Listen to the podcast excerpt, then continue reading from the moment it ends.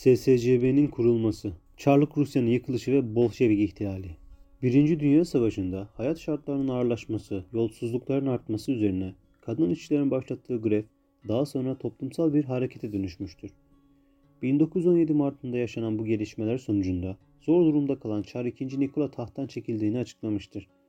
Duma adı verilen meclis tarafından ise geçici bir hükümet kurulmuştur. Ancak sürgündeki lider İliç Lenin'in barış, toprak ve ekmek vaatleriyle Petersburg'a gelmesiyle Bolşevikler geçici hükümeti devirerek Ekim 1917'de Bolşevik ihtilalini gerçekleştirmiştir. Bunun üzerine Çar yanlarından oluşan Beyaz Ordu yeni yönetime karşı saldırıya geçmiştir. 3 yıl süren iç savaşı Bolşevikler kazanmıştır.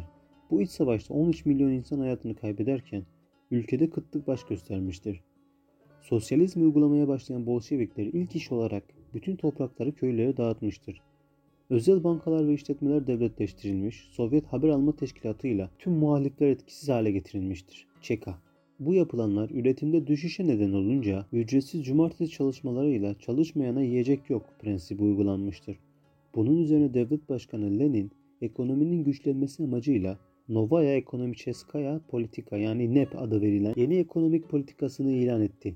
Buna göre tarım ürünlerine el konulmaktan vazgeçildi. Çiftçiye, esnafa ve tüccara kolaylıklar sağlandı. Özel mülkiyete dokunulmadı.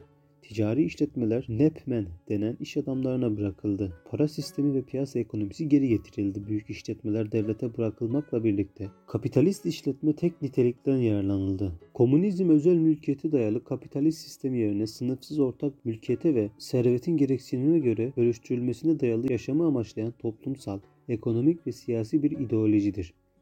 Bu fikrin kurucuları Karl Marx ve Friedrich Engels'tir. SSCB, Çin, Küba, Vietnam, Afganistan, Yemen, Doğu Almanya, Yugoslavya, Çekoslovakya ve Arnavutluk gibi devletlerde uygulama alanı bulunmuştur. 1923'te ülke federasyona dönüştürülerek SSCB adını aldı.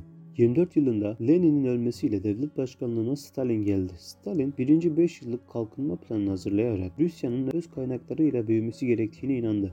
Bu planlar temelde az ye çok çalış prensibine dayandırıldı. Bunun için köylünün elindeki küçük topraklar birleştirilerek kolektifleşme politikası izledi. Özel mülkiyete son vererek kamu mülkiyeti getirdi. Bütün köylünün kolozlara yani büyük devlet çiftlikleri toplanması sağlandı. Köylülerin çok sert muhalefetiyle karşılaşan bu politika sonucu yaklaşık 4 milyon civarında köylü öldü ve tarımsal üretim düştü. Yine bu dönemde eski fabrikalar modernleştirilerek traktör imalatı ve demir çelik alanlarında yeni fabrikalar kuruldu. Rusların Orta Asya istilası 20. yüzyılın başlarından itibaren Çarlık yönetiminin baskılarına maruz kalan Türkler ve diğer uluslar 1905 yılında Rusya'ya karşı ayaklandılar. Özellikle Yusuf Akçura ve İsmail Gasparal önderliğinde 1905 yılında Rusya Müslümanları 1. Kongresi düzenlendi. Çalışmalar sonucunda Rus Meclisi Duman temsilciler gönderildi. Bu temsilciler arasında yaptığı çalışmalarla ün kazanan Ufa Müslümanlarının temsilcisi olarak gönderilen Zeki Veli Togan yer aldı. Ancak siyasi ve kültürel hakları yer verilmeyen Türkler 1916 senesinde Türk Türkistan'da milli istiklal ayaklanmasını başlattılar. Bu gelişmelerden rahatsız olan Rusya harekete geçerek 1920 yılından itibaren Türk devletleri üzerindeki baskıyı arttırdı. Bağımsız olan Türk devletlerine teker teker son veren Ruslar bölgede asimilasyon politikasını hayata geçirmeye başladı. Bunun için de bölgedeki Türkler Hristiyanlaştırılmaya çalışıldı. Bölgede Rus okulları açıldı ancak Türkler bu okullara rağbet etmedi.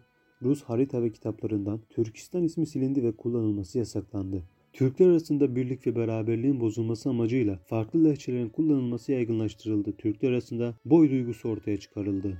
Tarih kitaplarında Türklerin milli ruhu konu alan eserlere yer verilmedi. Cami ve mescitler çeşitli bahanelerle yıkıldı. Buralara mal ve mülkleri devletleştirildi. Din adamı yetiştiren medreseler kapatıldı. Din adamları sürgün edildi. Yüz binlerce Türk işçi sıfatıyla Rusya'nın uzak bölgelerine gönderildi. Rus Kiril harfleriyle karışık Latin harf sistemlerine geçilerek Türklerin öz dillerinin unutulmasına sebep olundu.